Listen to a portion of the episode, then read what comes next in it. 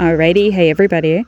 Uh, thank you for tuning in this month. Uh, this is Hot Shots, my podcast where I interview local musicians, artists, and Canadian entertainment professionals about what it's like to work within the industry. And today I'm hanging out with my buddy, Chris Hampton. Chris is a Hamilton-based freelance journalist, and uh, you can find Chris online on Instagram under Chris period Hampton and on Twitter under Chris R. Hampton. Uh, so, hey, Chris. Hey, Sarah, and hello, listeners, and thank you for that lovely introduction. Anytime, anytime. Uh, how are you doing tonight? We're doing okay. We have a decaffeinated Earl Grey tea here and a large glass of uh, water, and so we're we're ready to go. Oh, beautiful, beautiful. Got two drinks. Um, you're prepared for anything? I'm a, a two-drink fellow when I do interviews. I, uh... I don't know if it's like a conversational crutch or what it is, but I often have uh, somewhere where my hand can go and find something. Yes, that's true. That that's a good tip, actually. Uh, yeah, I don't have a drink right now, but uh, you've inspired me, so I'll do that next time. Hot tip. Yeah, get a drink. Yeah. Um, I guess we'll kind of start off with like some basic shit. Um, where did you grow up? Are you from Hamilton originally? Yeah, I'm from Hamilton. I grew up in Stony Creek, so uh, the east, east, east part of Hamilton. Cool. Um, and I lived there until I was in my mid-twenties. Yeah.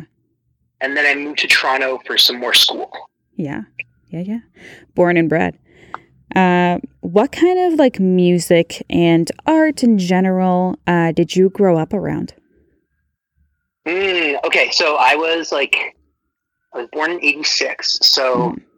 hitting that stride when you're ten, eleven, twelve, really starting to get interested in music as a way to, you know, explore your identity and stuff like that. And those are like the prime Much Music years mm-hmm. and Big Shiny Tunes years and things like that. So I think I have a pretty like like eclectic taste in music kind of because of that. Sure. Um, also, like, I was one of those, like, high school kids who was, like, very into, like, pirate music. So, like, that was really uh, world is your oyster and pick from tons of different things. Yeah. Uh, so, like, it was everything. Like, um, I liked, like, pop punk music in that, like, Blink one eighty-two kind of emerging era and that kind of, like, uh, California skate punk, like Green Day, that kind of stuff. And then I also liked, like, I might, the first band shirt I had was like a Prodigy shirt. So, like, you know, industrial techno music. Mm-hmm. Uh, and then I was also always into like hip hop. I took, uh, I took hip hop. This is terribly nerdy and embarrassing. I took hip hop dance classes when I was four years old. That's incredible. And so like, so like that kind of always stuck with me. So yeah. yeah, I've kind of always had a pretty eclectic taste in music. And then, Uh, with art, I was like a kid who just drew a lot. And then, like in high school, when I had to do your community service or whatever, community hours, I taught at an art camp. But I didn't keep up with art in high school. So I was always kind of just like a fan of it and not like a producer of visual art. Mm-hmm. Mm-hmm. I'm just picturing a bunch of little like four-year-olds like breakdancing and stuff. Is that what that was like? Oh, I mean, it was four-year-olds. So like we were not breakdancing. It was like one, two, one. Too. And like yeah. there's a great photo of like all of us in this like posse pose, and like oh I think God. I think the so- and we have like uh, red uh, like handkerchiefs like tied around our heads and like like lumberjack uh, shirts, but they're like sleeveless, so they're like just vests. Oh, incredible! And, like, ripped ripped denim shorts, and I think we danced to. Um, To Crisscross, it was, it was, it was the Crisscross song. Amazing, amazing. And uh, yeah, so that should give you the picture. It was not four-year-olds breakdancing. It was like, like, uh, like barely making two steps across the stage. Yeah, yeah. Oh, I'd kill to see those photos. That's great. Oh, they exist somewhere. Yeah. Yeah.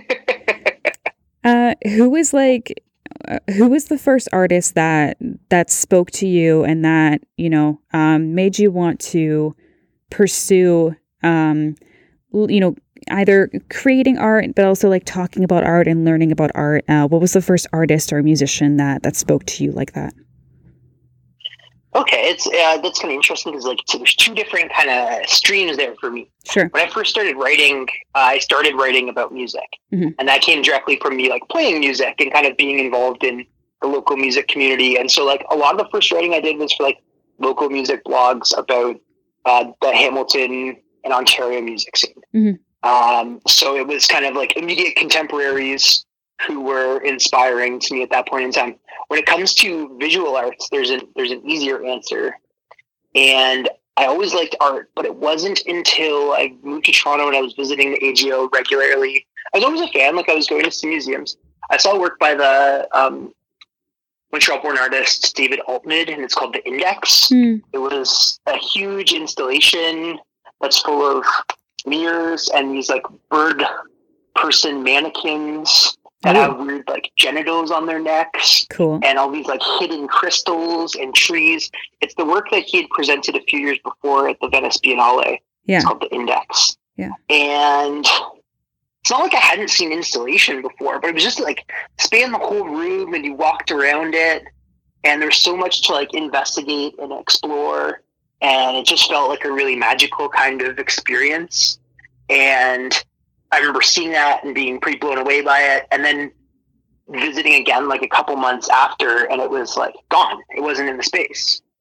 And I asked the security guard, like, hey, where where did that go? Or it wasn't a security guard, it was like a docent, somebody who worked giving tours at the museum. I asked him, like, where'd that go? And he said, oh, you'll you'll probably see that somewhere else before you see that here again. That's that's down in the vault, and I'm, I'm not sure when the next time we'll take that out is. So it was that kind of experience of like, oh, and now it's gone. Mm-hmm. That I ended up writing a story about it, about where art goes to sleep, about museum vaults and mm-hmm. the way they try to rotate vaults, or some museums do a really bad job rotating the art that they collect. Mm-hmm. Um, and that was like the first thing I wrote about visual art that really kind of set me on that path. Yeah. And it was like really particularly that artist, who I did end up Uh, writing like a profile of and like going to meet and hang out in the studio uh, when he was in Queens, like uh, many years after that, or a few years after that, at least. Mm-hmm, mm-hmm. That's that's super cool. Um, I'd love to read that piece. Uh, so the first story was in Maisonneuve. Uh, it's going back to like twenty twelve or twenty thirteen. It was when I was in J school. It was mm-hmm. towards the end of J school. I had so. that piece, and then I ended up writing about David Altmejd in The Walrus, like two years after that. Oh, and The Walrus. Nice. Beauty. And um, when it, it was that kind of the moment that you became passionate about art, or is there, can you point to a specific moment where you decided this is what I want to focus on um, in my career is like music and arts and, you know, all of that? So I think I'd already decided that I was like, just kind of an arts person, like mm-hmm. like uh as much as like J school and me getting into writing was like, oh, I should keep my, my options open for what a job could be. I was just always interested in in the culture side of things, mm-hmm. like movies and music and visual art and to some extent food and that kind of thing. And um I think I would have been open to other other kinds of work if they opened up, but that story that I did um, about the Index and, and museum vaults ended up being like a really good launch pad for me. Um, and it, it got me nominated for some awards in, in um, the world of, of magazine and then also art writing. Oh, amazing. And I had, I had some editors just come to me and say like, hey, is this something you're interested in and you'd like to, to continue with us? And so it, it opened some doors for me, that particular job that I, or that particular story that I think if that didn't happen, my path in journalism likely would have looked differently. Hmm. But I did realize, like, I found very quickly after that story, like, oh, there aren't a ton of people writing about visual arts in Canada, especially in a way that's kind of like um, accessible and featurey. Um, that isn't like hard art criticism, but is like trying to tell kind of Uh, interesting but accessible stories about art. Yes. So I sensed that that was maybe something that I could do. And like I said, uh, a number of doors opened where some editors said, like, because I was at that time just about to graduate J school, and they're like, hey, you should pitch me, and I've got a story for you. And so it kind of spun off a little bit more work, which, you know, uh, just kind of multiplies from there. That's the way those kind of contact network growing experiences usually happen. Mm-hmm. Mm-hmm. See, this is why you need a website, because I want to I want to see what awards you won, and I want to see those old articles and everything, and you need to link to it. Okay, I need to be clear. I didn't win any awards. Okay. I runnered up in two awards that year. Close enough. I'm fully like, uh, that's why my LinkedIn is like a depressing thing where it's like runner up, silver, second place. Oh, well. It's, uh, it's, it's never a winner, but it helps. It it's, all helps, though. The recognition is appreciated. Yeah, second place is huge. Come on. Come on. We can't all be first place. We can't all be first place. It would be no. nice to get, you know what? No, I won't even say it. It's okay. That, it's okay if I don't ever get first place. It's fine. Mm-hmm. Mm-hmm. The recognition does help. It does always end up spinning off something. It does. It does. That means something that means that I can pay rent, you know? Yeah. Yeah. That's, that's the major thing. Yeah. Totally. Um, when did you become interested in journalism? Um, I have a pretty, it's a pretty like unromantic answer. And it's like, okay. I always knew that I liked writing, mm-hmm. and that took a lot of different forms. Like in high school, I would write short stories or like awful poetry. Mm-hmm. Um, I was into writing though. I was always into writing. And in the kind of early blog era, I did have like for a short period of time, my own blog where I was kind of like, Uh, you know, taking pictures stuff that taking pictures of stuff that I thought were cool, that was cool, and writing like little blurbs about it, um, and that turned into writing for a few music blogs.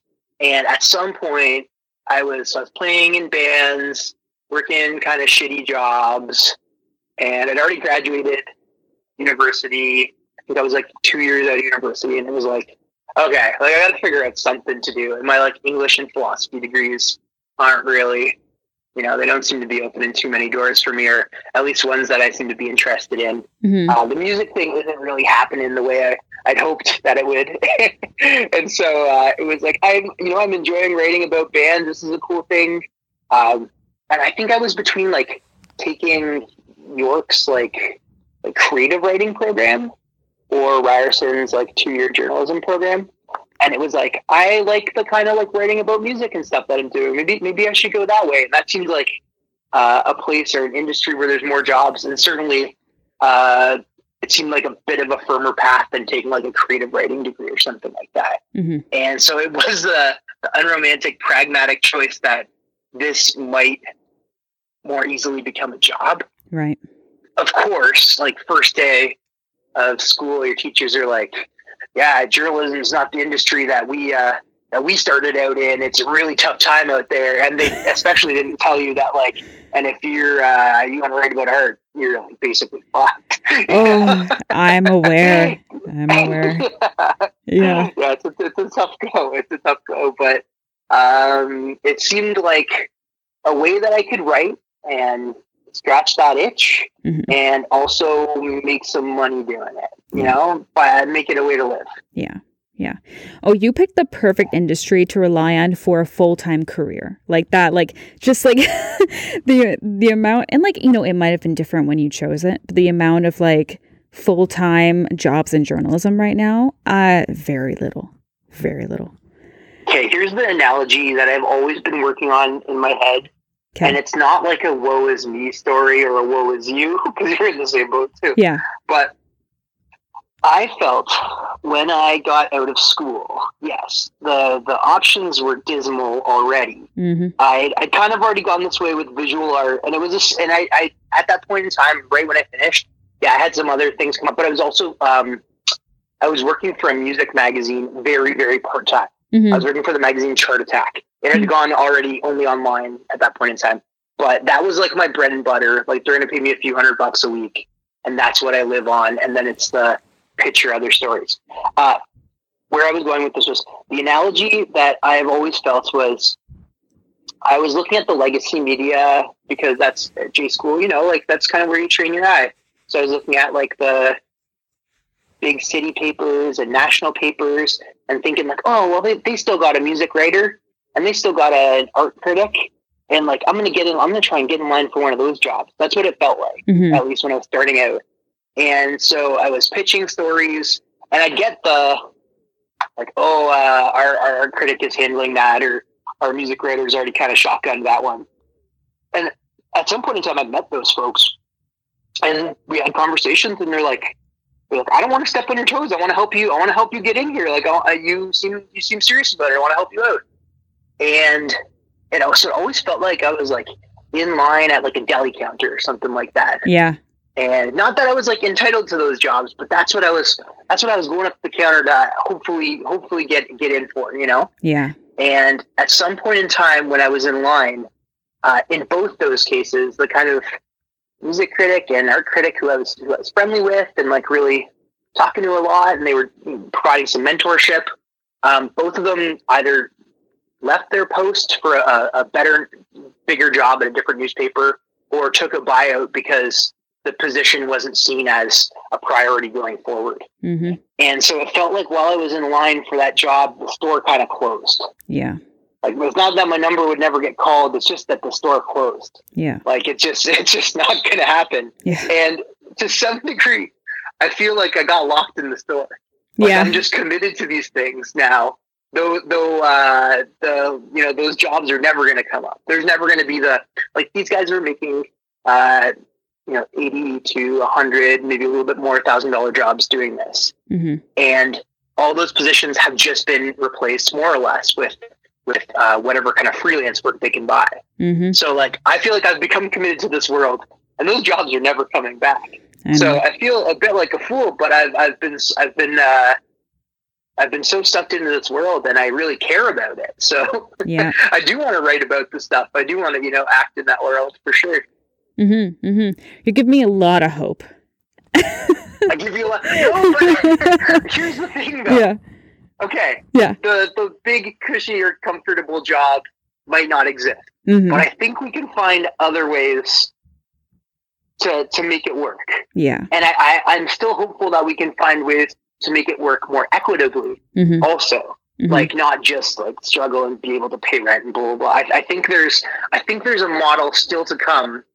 Um, that that's gonna that's gonna help us more. I'm not quite sure what it looks like, but there's got to be something. Okay. Because I am uh, positive that people still love music and art. Yeah. And I think people still love uh, talking about those things and hearing conversation about those things. So I think the kind of services and the conversations, the stories we provide are still valued. It's just about how do we connect in a way that we can be compensated fairly for them. Mm-hmm. Mm-hmm. Totally, totally.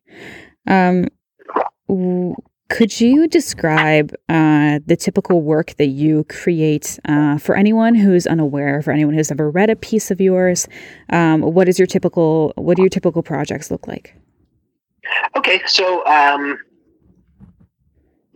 they look like a number of different things, and I think this is part of being like kind of like a freelance writer. Is you got to just be able to do a number of. Mm-hmm. number of different jobs. Mm-hmm. And so ideally I'm balancing a num- like a, a nice variety of types of work. And so uh, maybe it's like a short five to seven hundred word story kind of thing you'd read in a couple minutes that tells a cool story about um, a Canadian artist and maybe a Canadian art exhibition or maybe a trend in art. And that's kind of like what I'd consider like a, an online or newspaper size thing. And I'm always also trying to balance at the same time something bigger. And I think that that was the world that I got into it for, was like feature length magazine kind of stuff. But you can't, at least not in my experience, you can't just only book tons of magazine sized jobs. So you kind of just always got one, one going on. So that's like a two thousand to five thousand word. You're going to sit down on a Sunday evening and read it kind of thing. Mm-hmm. Um, and like I said before, I'm not really into like hard arts criticism. I'm into, uh, I, my friend group aren't like, not many of my friends are like super into visual arts. So I always think of it as, how would I explain this story and what's interesting about it to them? Mm-hmm. And those are the kind of stories that I'm, I'm like interested in telling. Like, I want to portray the sense of like magic that I often feel, um, when I experience art. and I want I want to sell it to people who might not always be inclined to go into a gallery or something like that. Yeah, yeah, totally. Have you ever had a um, like a bad reaction to an article of yours? A bad reaction to an article of mine. Mm-hmm. Mm, so I had like uh, my internship. I did an internship at the National Post at a point in time, mm-hmm. on the arts desk there, and it was like, like they have a notoriously like uh, troll-ridden comment section, yeah. And so yeah, like lots of my articles will get, and you know, like the art section of the National Post. National Post is like famously has a, a kind of pretty pretty right-wing bias, and so. Mm. But they did at that point in time have a have an art section that have all landed in other papers that are like really phenomenal art writers and people who write fashion and movies and uh, and that sort of thing, and and uh, very talented, and and yeah, the our stories would pretty regularly get picked on. Mm-hmm. uh, and recently, I'm trying to think. I, I can't I can't think of anything recent that's had a really bad reaction. No. Okay. Okay, that's good. Yeah. Did you, have, you ever, have you ever put a story had a really bad reaction? Um, I don't think so. I don't think so. Um, I've, I think I, I, I, you said you haven't done a lot of reviewing before? Um, I used to review, like when I, when I worked at Chart Attack, I'd write reviews pretty regularly. Yeah, yeah. I mean, like, yeah, for the music reviews that I've done or movie reviews. Um, no, I haven't gotten that many. I've gotten some, some music reviews that got kind of like a, let's say, middle of the road, um, uh, reaction. So nobody who blew up about it, but people who maybe ignored my review, which is right. Interesting. Um, besides that, no, not really. I just, I just know that, you know, especially like you said, um, you mentioned a lot of trolls on those comments from the National Post. Um, I've definitely seen, um, like, let's say like uh, fandoms attacking certain music reviews and stuff like that. And so I'm wondering if that ever crossed over into your territory at all. Oh, yeah. If you touch like Taylor or yeah. Bay or like, yeah, yeah, yeah, yeah. Yeah. Um, Yeah, no, I never really had that experience so much. Okay. Um, Chart Attack, Chart Attack likes to keep it pretty weird, I'll be honest. Mm-hmm. Uh, so so we didn't really run into that problem. Mm-hmm. Um, once in a while, I've seen, like, I write a lot for C B C Arts. Mm-hmm. And there's a particular uh, section of, of uh, kind of alt, alt-right, Canadian alt, alt-right uh, folks and, and some part bots who really like to to scan C B C articles for things that they see as evidence of why the C B C should be defunded. So oh every once in a while, one of my stories might might end up uh, trafficking there and get like uh, picked up by by that weird end of, of Canadian Twitter. Uh, wow. But it's never like, you know, I hear so many journalists have horror stories about how that comes back to them with like horrific threats and anything like that. Yeah. I've never had that experience. Good. And so I feel terrible for people who've had that. I've never had that kind of experience. Good, good. It, it's like, guys, like get a job. Like, what do you, you have that much free time? You know like, what? I secretly think, well, I don't secretly think, I think it is some of their jobs. Hmm. Like, yeah. I, I think it's like troll farm kind of stuff sometimes. Can you, can you imagine getting paid full time to be a troll? Um, I like. I would love if, if if I wasn't so fastened in the world of art. Yeah. I would love to do that story if you could somehow get the eye and like not like the you know the Russian troll farm like which is like that's like a whole other thing which does exist that thousand percent exists but like that stereotypical thing. I yeah. like to see because it exists. There's Canadian troll farms. Like mm-hmm. I want to I want to see what it looks like. I want to see what they're doing. Wow, same. That sounds like a Vice piece. Yeah, exactly. Yeah. It's fully like a, a kind of old Vice era article. Yeah, exactly. Yeah, yeah. Exactly. Yeah. I mean, if you have the free time, you should pitch it to them. Yeah. I'm scared. That's like that's like that's like a scary one to crack into. That know? is that is terrifying. That is a scary one to crack into. If I just yeah. said I've never I've never uh, took any fire in the in the D Ms from those people. Yeah, that's the one where it would uh, you'd be bringing them all on, eh? Oh, you would be. Yeah, you would yeah, be. Yeah. yeah, unfortunately. Um, my favorite comments to see on um, specifically arts pieces and like specifically music, um, all these comments, and I see them on Facebook mainly, are like, um, who is this again? Or are we supposed to care about this person? Like over and over and over again. It's, oh, it's incredible. Yeah. And I often find it on like um, stories where the names are a currency that like, yeah, you to- totally should know about now. Yeah. Like, right. Like you absolutely should know about these people. Right. Yeah. It's like, wh- um, where do you live? How do you not know who this is? Like, yeah. Yeah. yeah. And why, like, why do you follow Stereogum or Pitchfork so closely that you still have to tag, put this on every, on every post? Literally. Yeah. Uh, um, have you ever had, okay, I got, I got one for you. Yeah. I want to ask you a question. Yeah. Go have ahead. You ever, have you ever had a bad interview? Um, yeah, yeah. Um, I think more bad moments than like maybe whole bad interviews. Um, well, let's see. Um, The the first thing that comes to mind is actually when an interview um, was canceled. Um, so I, I actually, I, I did want to ask you this question later, but I guess I'll ask it now. But um, so my my end of that was like, I had to, um, I had to cancel a, a radio interview um, because I was not feeling great that day. I had a lot going on. It was mainly mental health, you know, issues and everything. Um, so I canceled on uh, my guest that I was going to be interviewing, right? Um, so this was a, a musician, not, not giving any hints, a musician, um, who like is not big whatsoever, but you know, is not the smallest. Um, and they essentially, um, ghosted me. And then I heard later from like a mutual friend that it's because they, um, quote, uh, don't reschedule. Oh, that's a yeah. really weird policy. That's a yeah. strange policy. Very strange. And so, and I'm also sitting there and I'm like, oh, if this was like, if this was like a T V interview, if this was like a C B C piece, if this was like something else, you would definitely reschedule for them, but not for me. Like it was yeah, very... That's, that's a weird kind of egoism involved in that. Oh, yeah. Oh, yeah. yeah. And something I did not want to touch with a ten-foot pole. So I was like, I'm okay there. I will pass. You know, I'm I'm good. So, yeah, I had that. Um, do you have any weird stories with, like, artists or maybe even with, like, publications or anything like that? Um, one of my first...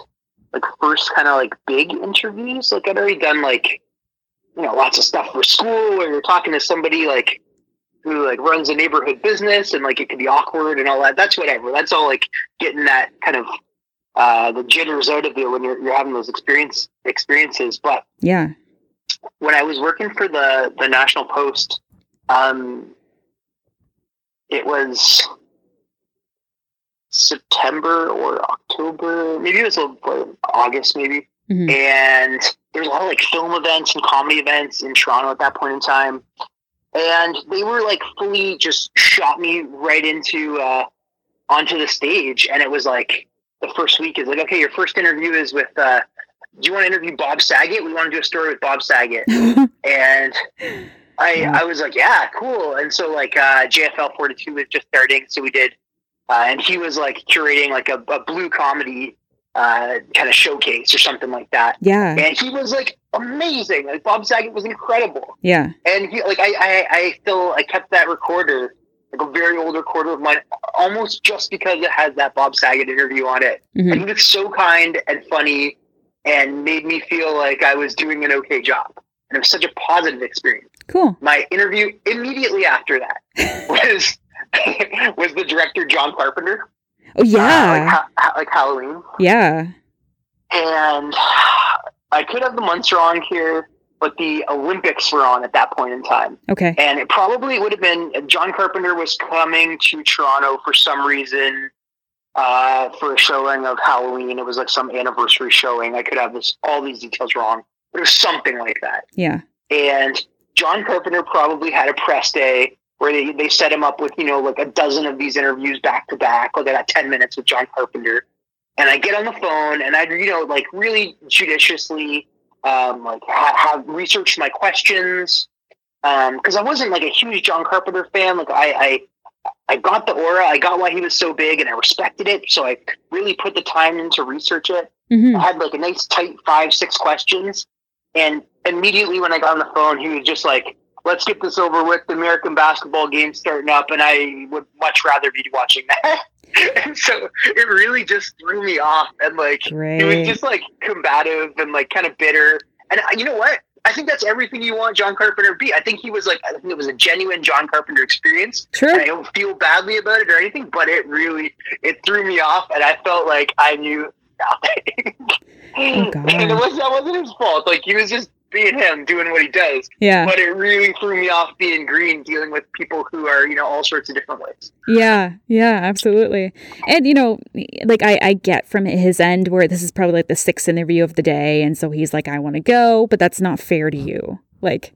I, I know, I know. Yeah. We're both doing a job here, but yeah, he's, uh, this is just another day for him, whereas, you know, it was, like, a big, big deal for me. This is just something he's doing literally like uh, on the phone while he's got the T V on in front of him on mute, probably. Yeah, that's yeah. so funny. That's fantastic.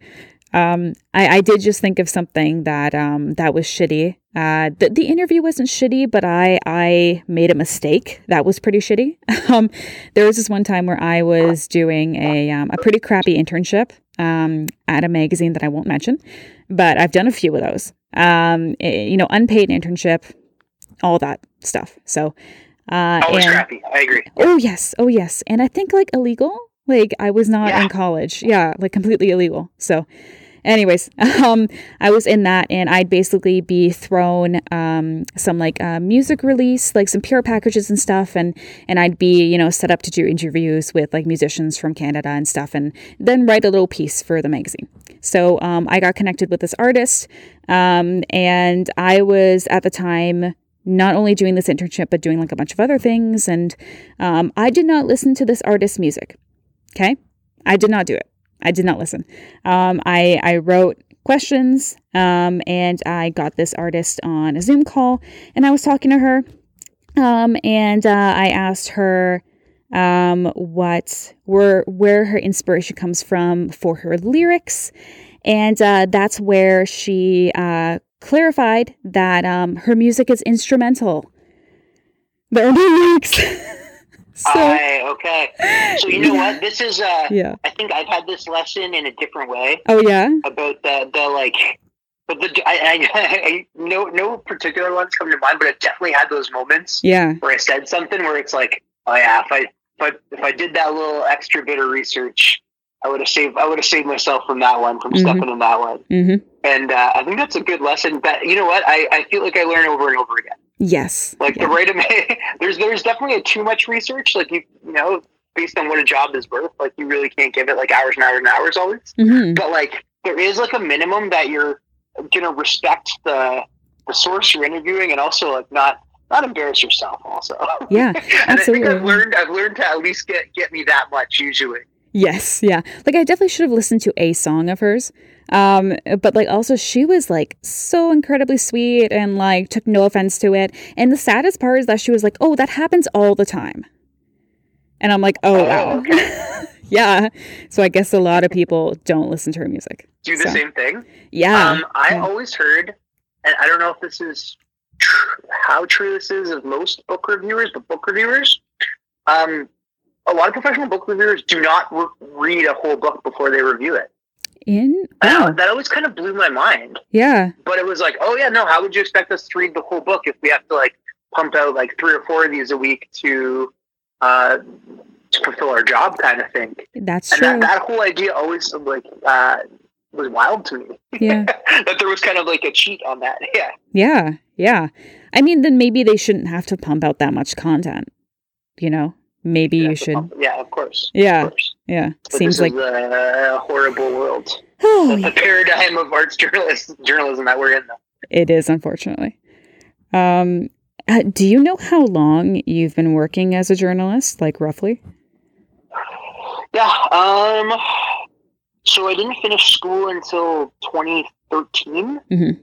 but I was like writing fairly actively by the end of school, by like twenty twelve, twenty thirteen. Mm-hmm. And so I usually tell people twenty thirteen. Okay. So we're coming up on ten years. Yeah, that's incredible. Congrats. Coming up on ten years, yeah. Thanks.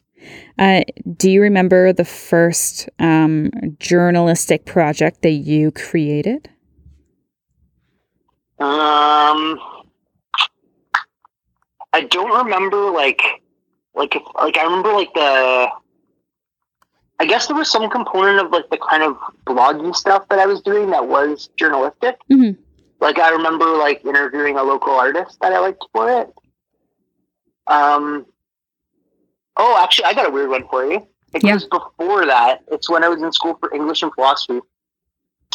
And I did a project uh, in, like, a, it was like a sci-fi class, I think. Yeah. And I did a story, I don't even know, or not a story, sorry, I did an essay about um, black boxes, which uh, was basically like the, the programs, the algorithms that uh, some stock traders were using to pick uh, successful stocks. And basically black boxes mean, like, you don't know what operations it's doing to pick this thing, but these these black boxes were controlling so many stocks that they would actually affect stock price. So it was an example of, like, an artificial intelligence maybe having some, like, effect on stock market prices. Hmm. And this felt like a weird sci-fi dystopian, dystopic thing that was, like, really happening. Mm-hmm. And so I convinced my uh, teacher that instead of an essay, hey, what if I, like, go interview a bunch of uh, day traders and, like, quantitative analysts who, like, work with this kind of stuff to kind of uh, get a better sense of what's going on there. And she agreed to it. So that was that was maybe a, an early kind of, like, weird journalistic mission that, uh, yeah, that kicked it all off. And I, I never really considered that, but that, that was definitely something like that. Totally. Cool. Wait, so what year was that again? Or, like, what, uh, what, how old were you? That would have been well before, uh, like, so that was maybe like two thousand seven or two thousand eight or something like that. Right. It was in a past life, it feels like. Yeah, yeah. Did you say Did you say that was high school? Uh, that was like uh, undergrad. Undergrad, okay, okay. Undergrad, yeah. Yeah, yeah. Seems like a big project to be taking on. Third or fourth year. I don't know how well I did it, but yeah. It was like this weird thing where I took like a university English essay and was like, hey, can I actually make like a, like a kind of uh, a piece of journalism, like a story out of this, like mm-hmm. an interviewed story. Mm-hmm. And that, yeah, that felt like something different yeah. uh, when you're kind of in the world of um, academic essays. Mm-hmm. Yeah. Yeah. Well, it seems pretty ambitious. I mean, that's, that's super cool.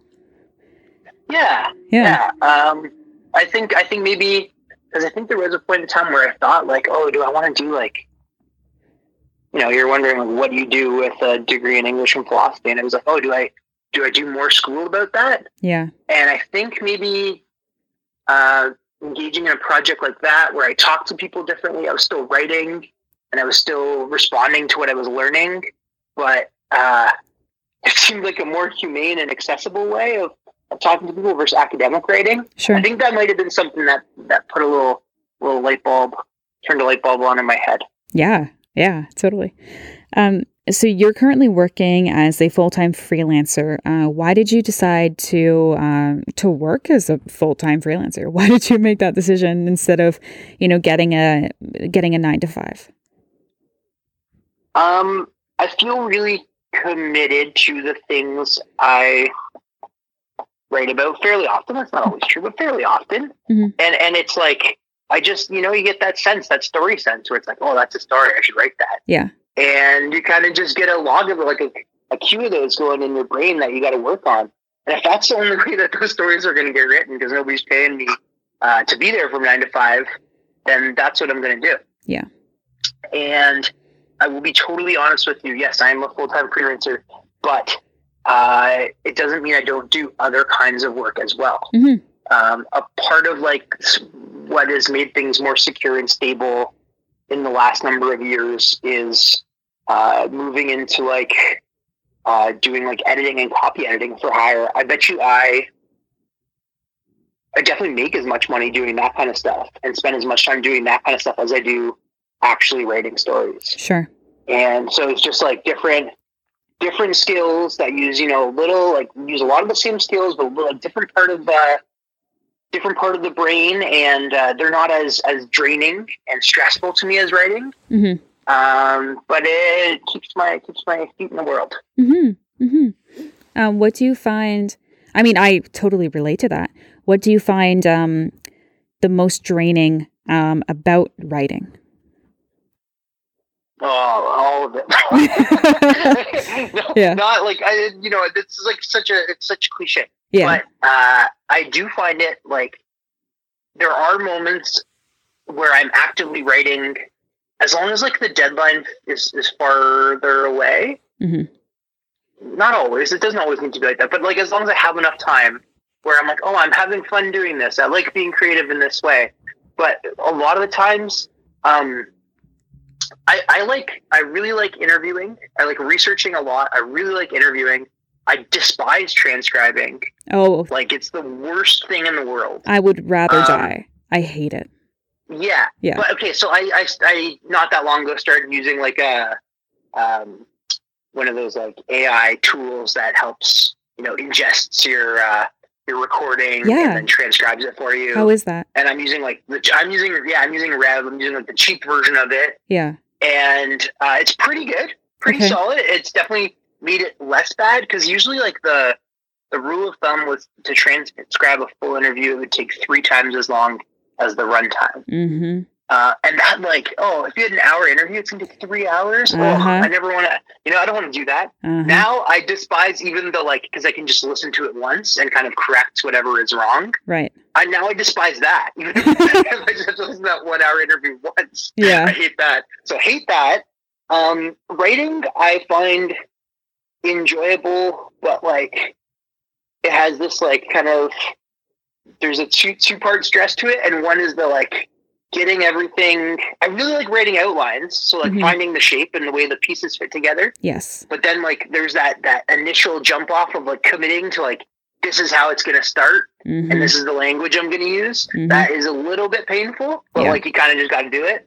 And like I feel like the first quarter of, of especially longer stories, the first quarter or first fifth or like just, you know, the top section of the story takes like almost half the time of the whole story.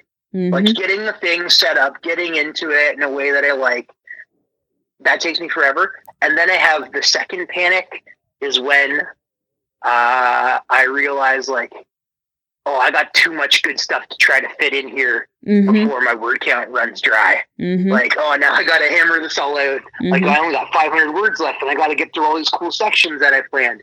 So there's kind of that double panic. So I, and I, I, I like, It, there's never a better feeling than once you've like filed the thing, like once you sent it off, and it's like, that's a lot of good work done.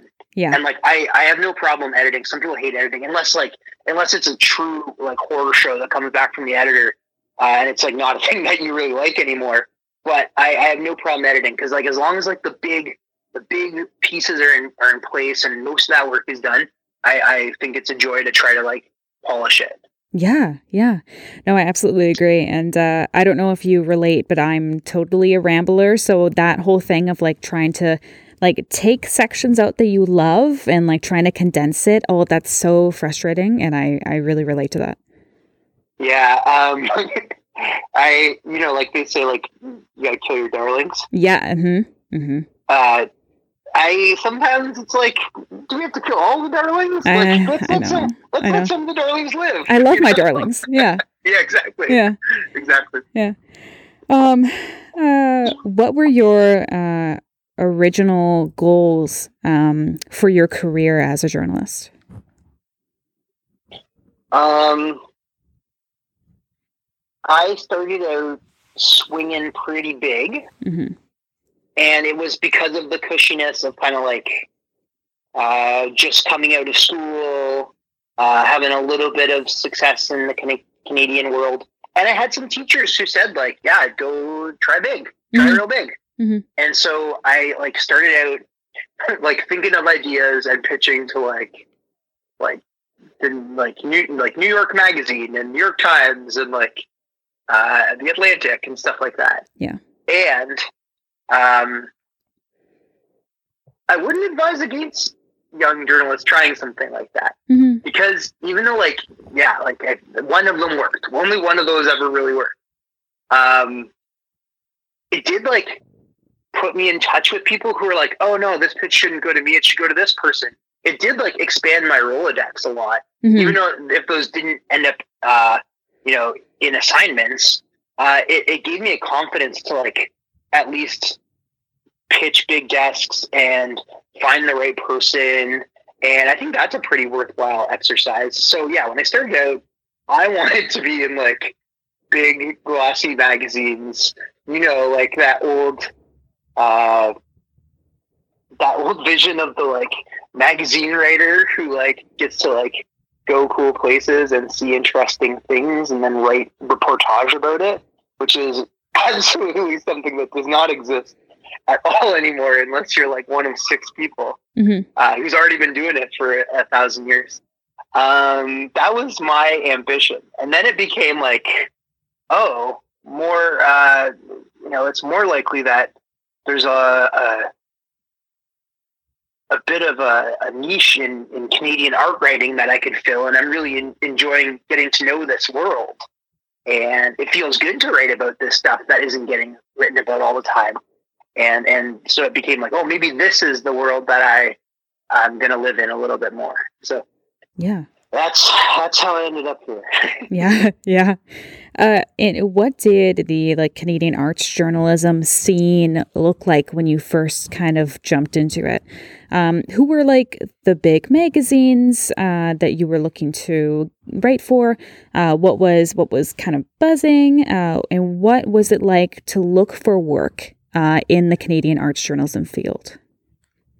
So uh, at that point in time, like I said, I was like writing for, um, I was writing for like a, a music magazine. I was listen, listen, I was their staff writer, mm-hmm. quote unquote.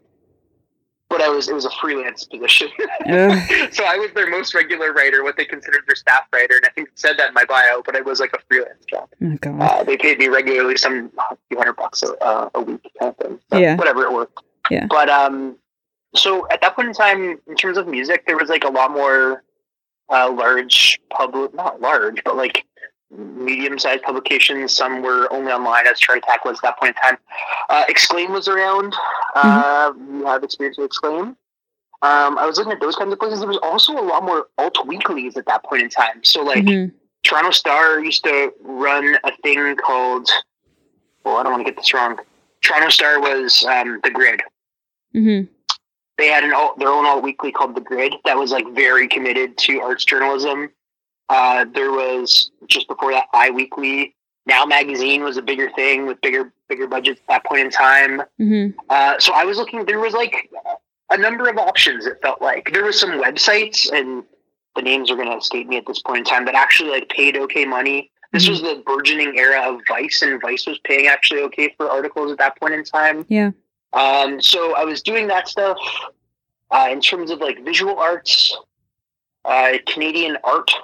Rest in Peace was a very like important magazine for me starting out writing about this stuff, mm-hmm. and I kind of had uh, I kind of lived through a few different eras of that magazine before it folded, uh, officially folded last year, but kind of folded a little bit before that. Um, and there was some other C Magazine, Border Crossings, like other they're kind of located in different parts of Canada that I've always been familiar with, but always like and thought like, oh, that's a place I could write for, but haven't necessarily like reached out and made those connections. Um, on top of that, I always felt like a lot of the newspapers at that point in time had more active art beats, and so it seemed like a thing that I could pitch. Um, like, you know, if there was a story, you could pitch the Star, the Globe, or the Stack, or or whoever else, and uh, and get something in there. And that's not it's not true to say that that's not the case anymore, but they just had more regular coverage of that stuff, so it seemed like a livelier beat that you could just kind of jump into. Mm-hmm. Mm-hmm. Absolutely. And uh, how did you feel, uh, what were the average rates for for freelance work back then?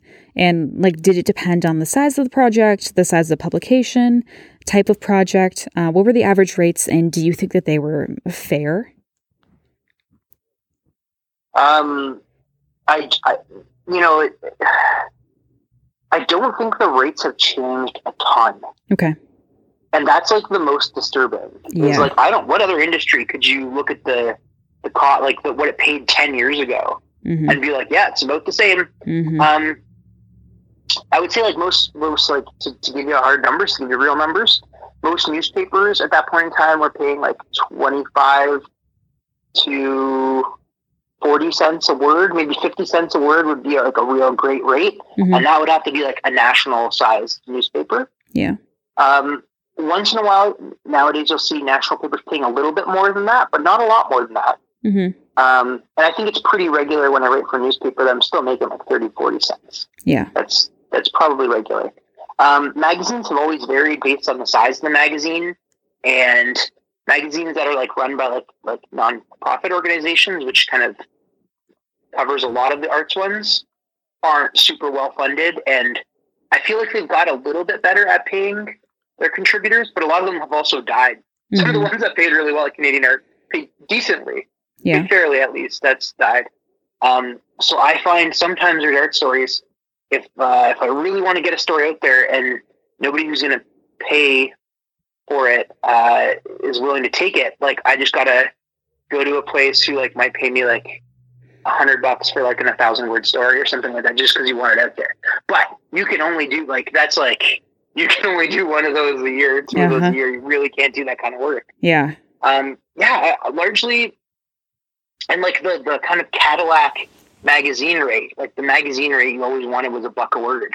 Mm-hmm. And I think that's still the case. Like, like there's the odd job that uh, once in a while I hear of more than a buck, but for the most part, like a buck is still the rate. Mm-hmm. Um, and like those stories, like a, a large magazine story takes a tremendous amount of work. So though that, that sounds like a really great price, uh, those, those stories take a lot of work. And, and oftentimes like there's definitely magazine stories where I was getting that buck word where I totaled up my hours. It was like getting minimum wage or like slightly better than minimum wage kind of thing. It's so depressing. Yeah, but it, like you find a mix of of jobs and and at, being at it for a while, you kind of expand your network so you can kind of like take a balance of like, oh, these are, are here's a job here that like I know tons of people aren't gonna aren't gonna see. Like it might be for like a school or like an institution, and it might not be very public and flashy, but I know they pay really well, mm-hmm. so I'm gonna take that job and I'm gonna use it, and I'm gonna work on this big long project that I know is gonna take a lot of work. And so you, you kind of find a way to balance all of those things at once. Yeah. Yeah.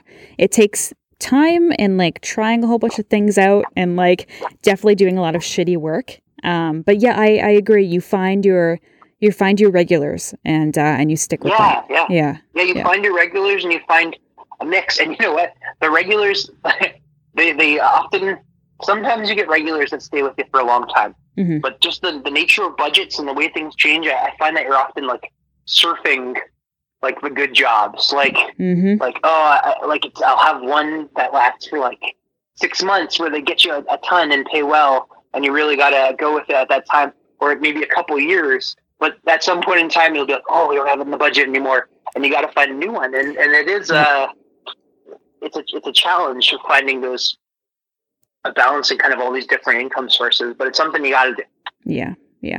Oh no, I've had that recently where, uh, yeah, I had to stop freelancing with a place because yeah, their budget just ran dry. Didn't have the money anymore. And that, uh, that sucks. Sucks. Oh, I mean, certain newspapers I've been through like so many spells where it's like, oh, the faucet's turned off. Now we got no freelance budget. Mm-hmm. And then I'll hear from them like six months later. And it's like, oh, uh, I'd like to sign you up for, I got these two or three stories we'd like you to do. And mm-hmm. there's not a lot you can do about it, but just, uh, just kind of drifts to who's got the, who's got the faucet on at that point in time. Yeah. It's a really crude way of putting it and looking at it. But when it's about like survival, that kind mm-hmm. of freelance takes, right? Yeah. That's what it is. Yeah. Yeah. Um, uh, did you see, um, many arts journalists working in the field again, like when you first kind of started? Um, and if so, what kind of jobs were they landing, if any? What was that culture like? Did they have to sort of, you know, work a cafe job, um, you know, while freelancing? Um, did you, were you aware of that? Um,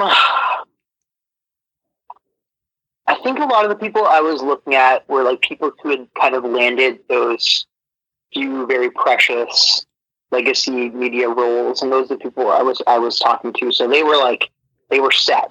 Mm-hmm. But when I think about like like people who are working as like art critics and stuff like that, and music critics, like oh yeah, they all worked other jobs and uh, did other stuff if they were like committed to that's what they want to do. Yeah. And I've, I've had so I've had these experiences a couple times where like a couple of the names that I was following, uh, or maybe I wasn't following at the time, but like I've run into their names now.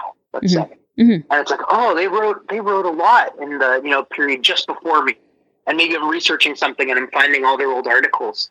I've since like run into a couple people after the fact in totally different roles now. They work in.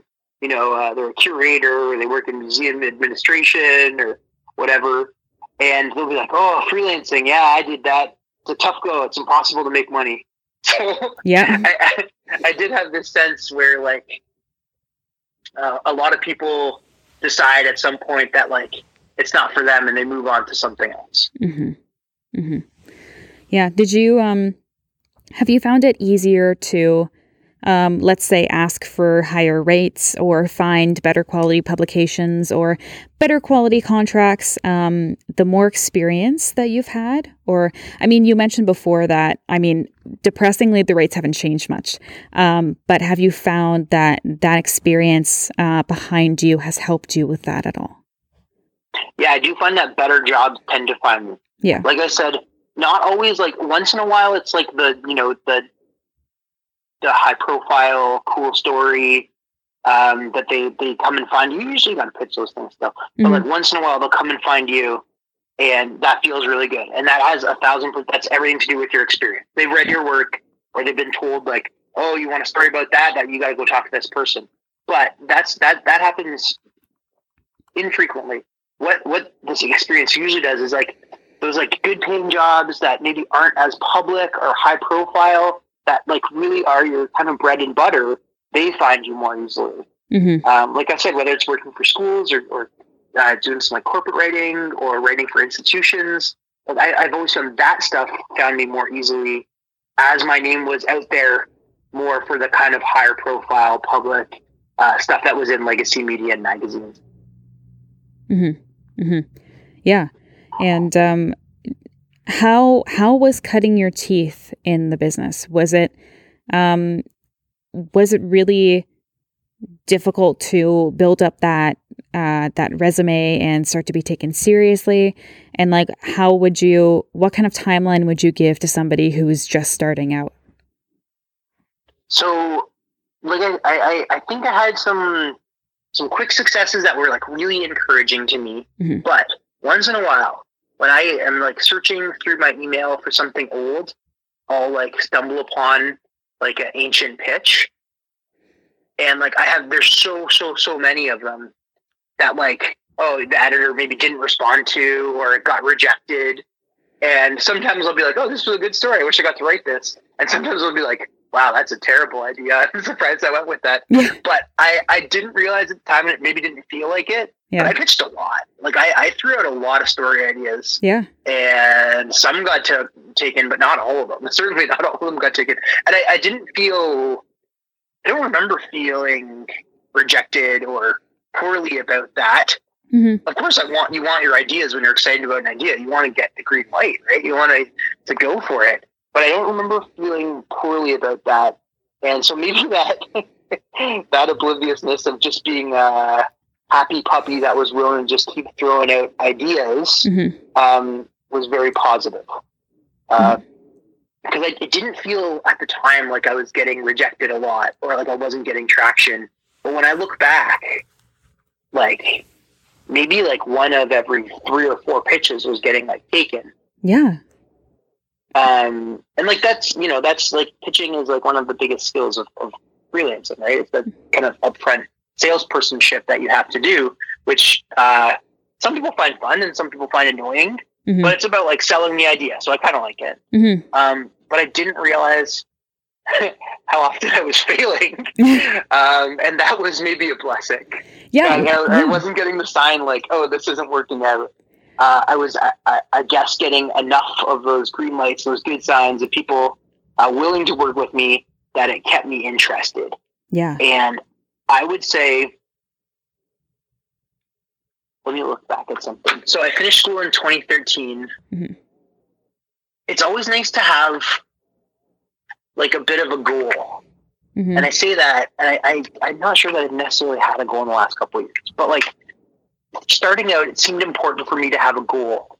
Like I want to get in the Globe and Mail, or I want to write for the Walrus. Right. And to like really try and tackle that. And it, if it didn't happen that year, that's fine. But like to have a thing that you're going to try to do, that seemed important. And it gave me uh, enough satisfaction to accomplish some of those things that like kept me in the game. Like I was getting enough signs that like, okay, you're not so bad at this. Like you're having some successes. Mm-hmm. Um, and so I think, I think goals are really important. Absolutely. And like, I, I say that, and like, I haven't had a goal in a couple of years. Like I should set a goal. I should yeah. probably do that. Yeah. yeah. No, I, you literally, I'm like, oh, who do I really want to write for? Like, I'm going to start writing that down and, uh, and, and aiming for that. Yeah. I used to spend like, not a long time, but like, I don't know, like tracking things down is like, uh, that's a journalistic skill, right? Like that's the thing that you're, you're kind of probably a little better at than other people. Um, I used to really like having to find like editors' emails. Yes. Guess at editors' emails. Mm-hmm. Uh, find out who the person is and then try and find their email. I love the um, hunt. Like I got like a weird pleasure out of that when I was yeah. much younger. Yeah, right? No, me too. It, it definitely got me in some doors that I wouldn't have been if I was just emailing the general arts desk or submissions line or whatever, you know mm-hmm. what I mean? Mm-hmm. Mm-hmm. Um, also, a weird tip uh, that seems scary, but like, if you've emailed an editor and you're just not hearing back, I definitely did this when I was younger and I haven't done it in a while, but like, I would I would straight up call the office mm. and like try and get a hold of them and be like, oh, hey, did you see my pitch? Okay. Like, I, I remember like calling the New York Times, like an editor at the New York Times. Yeah. Like, hey, did you see my pitch? And like, I, I got yeah. an answer from her. Great. It, it, it got an answer from her in the end. So like, that was a, if J school taught me anything, it's like, don't be scared to bug people a little bit. Yeah, very true. Very yeah, true. Yeah. yeah. Um, I mean, nowadays, I don't know how many um, magazines have physical phones. That might be more difficult to find, but I'm um, noted. I will look. Yeah, I mean, the New York Times is the the, the old schoolest of old school offices. I, sure. I yeah, yeah. So yeah, maybe that's a rare example of that. Yeah. But especially with COVID and everybody working from home now, it's like, I don't know how many places actually have that anymore. Right. Like, yeah, yeah, but, totally. Yeah. Um, but don't be, but don't be scared to bug people. That's the, that's the thing to underline. If it's like three or four uh, emails bumping, like, hey, did you see this? I just like to hear back. Yeah. I've never had any qualms with anything like that. Yeah. Yeah. Yeah. Um, I hate, I hate to bring it up, but you know, we are living in a, a COVID nineteen world. Um, you know, different from twenty nineteen. Um, how has arts journalism changed? How has this industry changed? Um, what have you seen changed for you personally? And, and what has shifted uh, in the industry in general? That's a big, big question. It is. So what happened immediately was the size of the arts section went to zero. Yeah. Lots of papers cut the right sections. Yeah. Uh, I was doing a column with the Globe and Mail at that point in time, and it just got like, yeah. and it was Jesus. about like traveling to go see, it was about like art shows happening elsewhere. So yeah. there was like a real travel angle to it. And it's yeah. like, yeah, we can't do that anymore. yeah. Uh, so yeah, like I, the arts section got gutted, which was already happening. It was already being hollowed out, but mm-hmm. like COVID for a period of time made it go to zero. Mm-hmm. Um, I was, you know, just like living on S E R B at that point in time, trying to trying to find what kind of work we could do. Yeah. Um, but I think uh, it ch- it changed things for me in that, like, I, I learned that there was a lot more stories that, you know, like I could do from home. Mm-hmm. Uh, like just getting somebody on the phone, talking okay. to them. I could I could write a lot of stories. Yeah. Um, I haven't anytime I've worked for a magazine since, I haven't really been like, the idea of like a travel budget has never really come up again. Mm-hmm. So I don't know if that's a thing that's done with, or a thing that's like, uh, uh, like kind of rare, rarer now. Mm-hmm. But I, I feel like I have noticed like a bigger push recently from both the Globe and the Star, so the big, big newspapers, um, really trying to enliven their art section again, mm-hmm. because they're, yeah, putting a little push on it, because, um, those are really colorful sections. And like, if you're, if you're committed to telling stories of place, like, like arts does that, you know what I mean? Yeah. Um, so I, I've also seen COVID kind of, it was the death knell for a few big arts magazines, mm-hmm. and newspapers already stretched in, you know, like, uh, advertisers had just kind of gone away, and that was like enough to kill a couple, a couple big, uh, trusty outlets. Mm-hmm. Um, yeah, I, I, I'm not sure that the ramifications of COVID are like entirely, entirely figured out yet. I have, like I said, seen a little bit of a push from some of these places, uh, to put more of a spotlight on arts journalism, but we'll yeah. see. Like I said, these budgets change and priorities shift quickly. So yeah. yeah. Yeah. I'm not certain which way we're going just yet. I know. Me either. I would me love either. to see, you know, I've talked about a bunch of magazines fold. I'd love to see something new come up. Yeah. Yeah. I'm praying that for a renaissance. I know. Yeah, that seemed exciting. Yeah. Exciting, but not just like, uh, exciting, but we can't pay you anything. Like, exciting, but we're going to pay pay writers fairly. I would yeah. love to see something new come up. Totally. Yeah, me too. Um, this is where I have my question. Um, do you have any frustrating stories about working with artists or publications? And you shared a bit before. Can you think of any other stories that you may have? Uh, working with artists, um, artists are often terrified that you're going to get it wrong, mm. that you're going to misrep- misrepresent them. Mm. Um, and will ask you sometimes to do some kind of unjournalistic things to make them feel better. Like, mm. uh, like show them your transcripts or pre-approve a story. Mm-hmm. And you have to do the, the walk where it's like, oh, that's not something that's allowed for such and such a reason. But you have to kind of do that work still to, to convince them that you want to, you want to portray them accurately. Like, that's what your goal is. Yeah. And so I've had lots of artists who are, who are, are a little afraid of talking to journalists because of that. Mm-hmm. I would say that that's the, the biggest, the biggest concern, especially because like a lot of like visual artists, musicians, they don't have like media training. Yeah. Um, they, they're not sure how they're going to be depicted. And like, uh,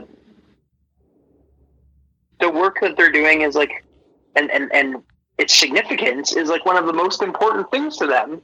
Yeah. And getting it wrong in public can really have a profound effect on like their livelihood. Mm-hmm. So like there is, there is a real risk, right? Um, that has been, I think, a, a thing, like a fear that you have to allay, that you like, you have to sympathize with, but you have to allay. And you can't just like say like, all right, yeah, I'm going to let you, uh, okay, this article before it goes out there, but you have to somehow convince them that you've done your part of the work and you're not in it to, to, to tear them apart. You're in, you're in it to be honest. Mm-hmm. Absolutely. Yeah. Yeah. No, I, I think I've dealt with my fair share of that as well, of, you know, of edits and, and that kind of thing. Um, not, not, not a huge extent, um, but I totally understand what you're saying. Yeah. Yeah. Um, and about publications, like frustrating things with publications, it's mm-hmm. like, yeah. Um, like a, a, a thousand things, like, like, uh, heavy-handed editors. Mm-hmm. Uh, I mean, but also sometimes if the editor doesn't touch it, that can be, that can be bad for a whole other bunch of reasons too. Yeah. Um, like, uh, you know, I, I, I really hate when people rush you, especially thinking in the newspaper world, rush you to hit a deadline and then hold your story for like two or three weeks. They don't play it. And like, you have to like rewrite parts of it because it's no longer timely in that way. Oh God. Um, yeah. So I hate being kind of like mishandled by, by certain places. Um, of course, lots of times the pay could be better. Yeah. The pay could be fairer. Um, So those are like, those are the frustrations. Those are mm-hmm. the frustrations that there aren't. The biggest frustration is, is like with the industry, just that there aren't more outlets, that there aren't more places uh, supporting that work. Yeah. Yeah. Yeah, I know. I know. Um, Chris, what are the things you hate about what you do? um, we talked about transcribing. We did. Yeah, uh, that's the thing I hate the most. Mm-hmm. Um, things I hate about what I do. There aren't many. That's a good sign. Even good. Though I feel yeah. like I've been a, I've been such a black cloud. Yeah. I, like, I feel like I've been a rain cloud. Um, I don't I don't hate a lot of it. Yeah. Like I feel like good. I get to like think about cool things and be curious and talk to interesting people really often, mm-hmm. and that's like really enlivening to me. Like that's like a real blessing. Uh, it feels like in my life, mm-hmm. and so like yeah, I hate transcribing. I wish I got paid more. That like those are those are real frustrations. Like I wish I got paid more. Uh, that whole analogy of, of being in line for like what I thought might be a stable job doing this. If I did it, if I was you know willing to do it, or if I was going to do a good enough job doing it, that I might actually like uh, have a secure job one day. That that doesn't exist. That's a frustration. Yeah. But like in terms of what my day to day stuff is, there's not a lot that I hate. Like mm-hmm. that's a frustration with the industry, and it it isn't necessarily a frustration with the the job itself. Mm-hmm. Mm-hmm. Yeah. Absolutely. Um, what can we do? What can the what can like the industry do to uh make it easier on art journalists in general? Um, wh- what do we need to do to uh, to help support uh, art journalists? And uh, you know, what needs to be put in place to um, to make our job easier, to help support us, et cetera? I think it could be an expanded beat. Like I, th- I think it, it deserves just um, more pages. It deserves more uh, more resources. Mm-hmm. Um, so that takes like some adventurous editors, yeah, who, and sometimes that means some editors who aren't just uh, paying attention or or um, who aren't just making all their decisions by their Google Analytics, by their metrics. Mm-hmm. Um, because some sometimes those stories don't seem sexy, mm-hmm. and arts historically aren't the best performing Uh, you know, hit makers. Mm-hmm. Uh, but sometimes there's some really great stories there. But it's also just an area that deserves to be covered um, because there's so much action happening there. It is such a live beat. Uh, like it's it's it's such a, a, a vivid and vital world uh, that there's always so much movement that deserves to be talked about. I do think it just it it really.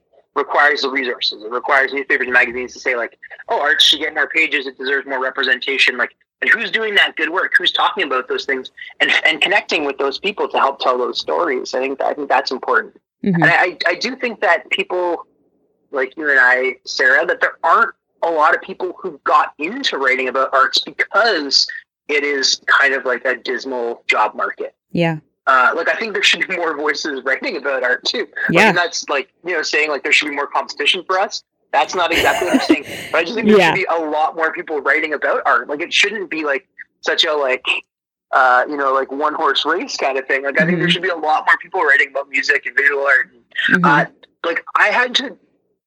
Somebody asked me if I knew somebody who writes about dance, and forgive Ooh. me, there's I guarantee there's a wonderful, super talented... Uh, Canadian dance writer out there, but like I have been encountered them. I don't know who that is, and that should be something that exists. Yeah, you know what I mean? Me either. Yeah, yeah. I have no idea. Yeah. yeah, yeah, exactly. Yeah, I know some people that cover theater, but like not dance as a beat, and that that that should be covered. That's very interesting. Yeah. Well, it's just it's just uh, uh it's, it's such a thing that like once upon a time, the, like those beats existed and were funded and, and they were given attention, whether they got clicks or not. They, when people were just reading newspapers, they weren't really sure about what people were reading and what they weren't reading, right? But yeah. now um, now that everything has been mathed, mathed perhaps to death, um, editors are scared to to uh, hire art specialists, I think. Mm-hmm. Mm-hmm. And I I have one question. Um, why do you think people, so people don't want to pay for art in general, right? Like it's it's a well-known, well-known thing. People don't want to pay for art.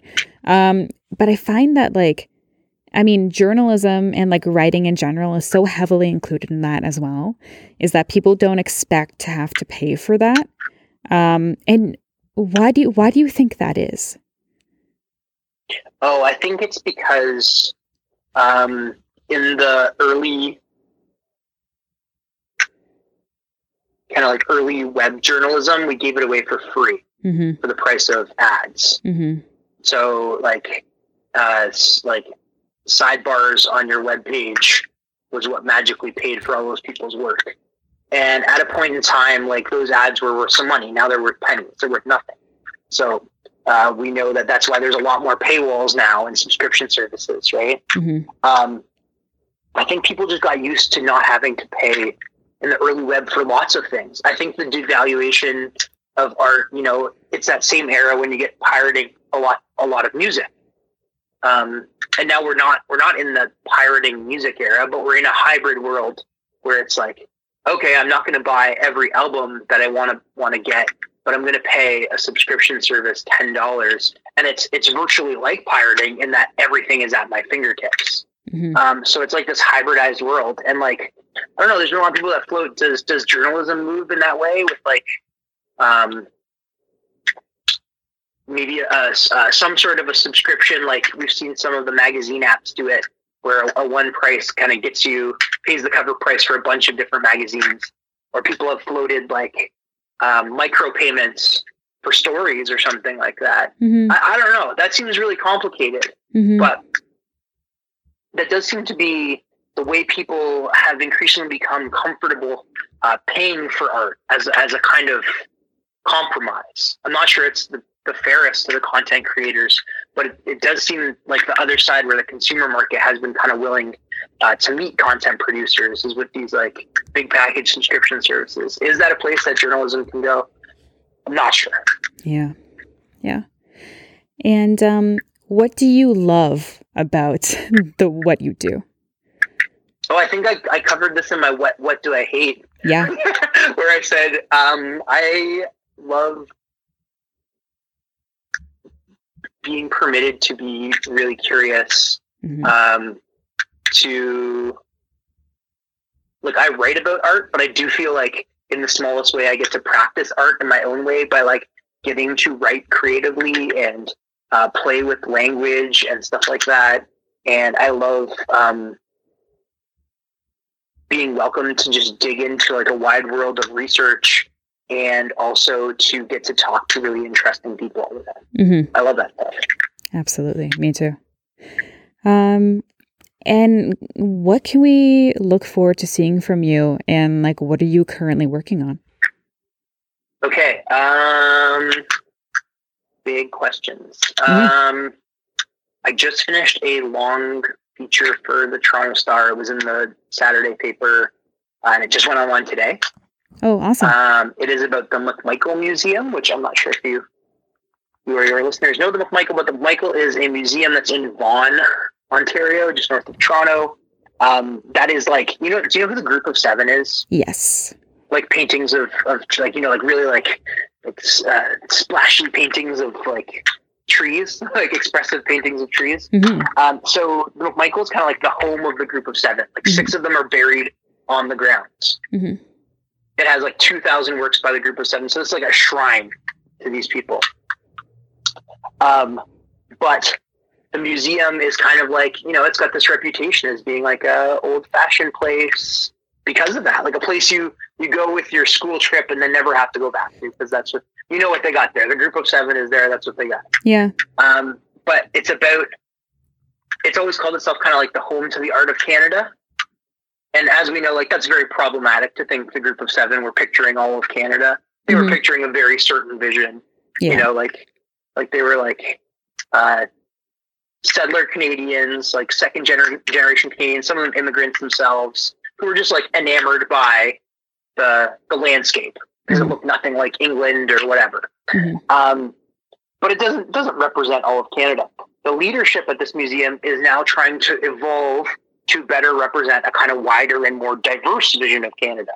And so it, it's, can this place become a true vision of Canada? So it's a long, long feature story about exactly that.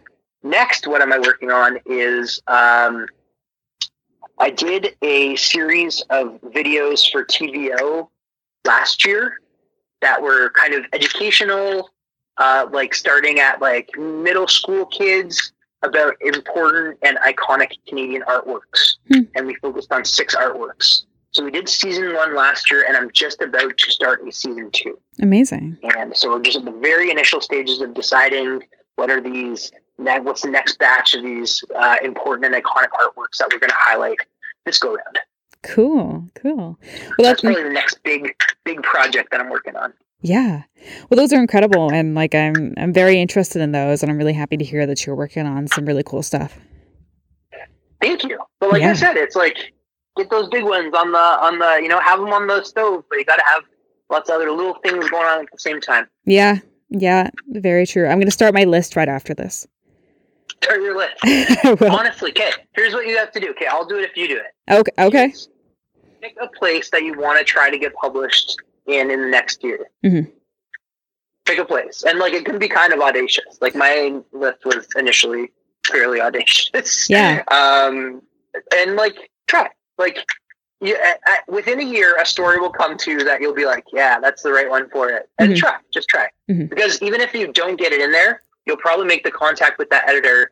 And like just in, in the act of pitching, they might say like, yeah, we're going to pass on this one, but hey, it, it was great to meet you. You could send me some ideas. And that's like really encouraging in itself.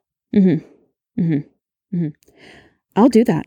I'll do that literally right after this. Okay. Like I said, I haven't done it in a few years, but I'll do it. All right. Pinky promise. Promise. Pinky promise. Yeah. Virtual pinky promise, you know? A virtual pinky promise. All right. All right. Locked in. Um, it, thank you so much for, uh, for joining me tonight, Chris. This was cool. It was great. It was nice to talk to you, Sarah. Yeah. And anytime, like literally anytime.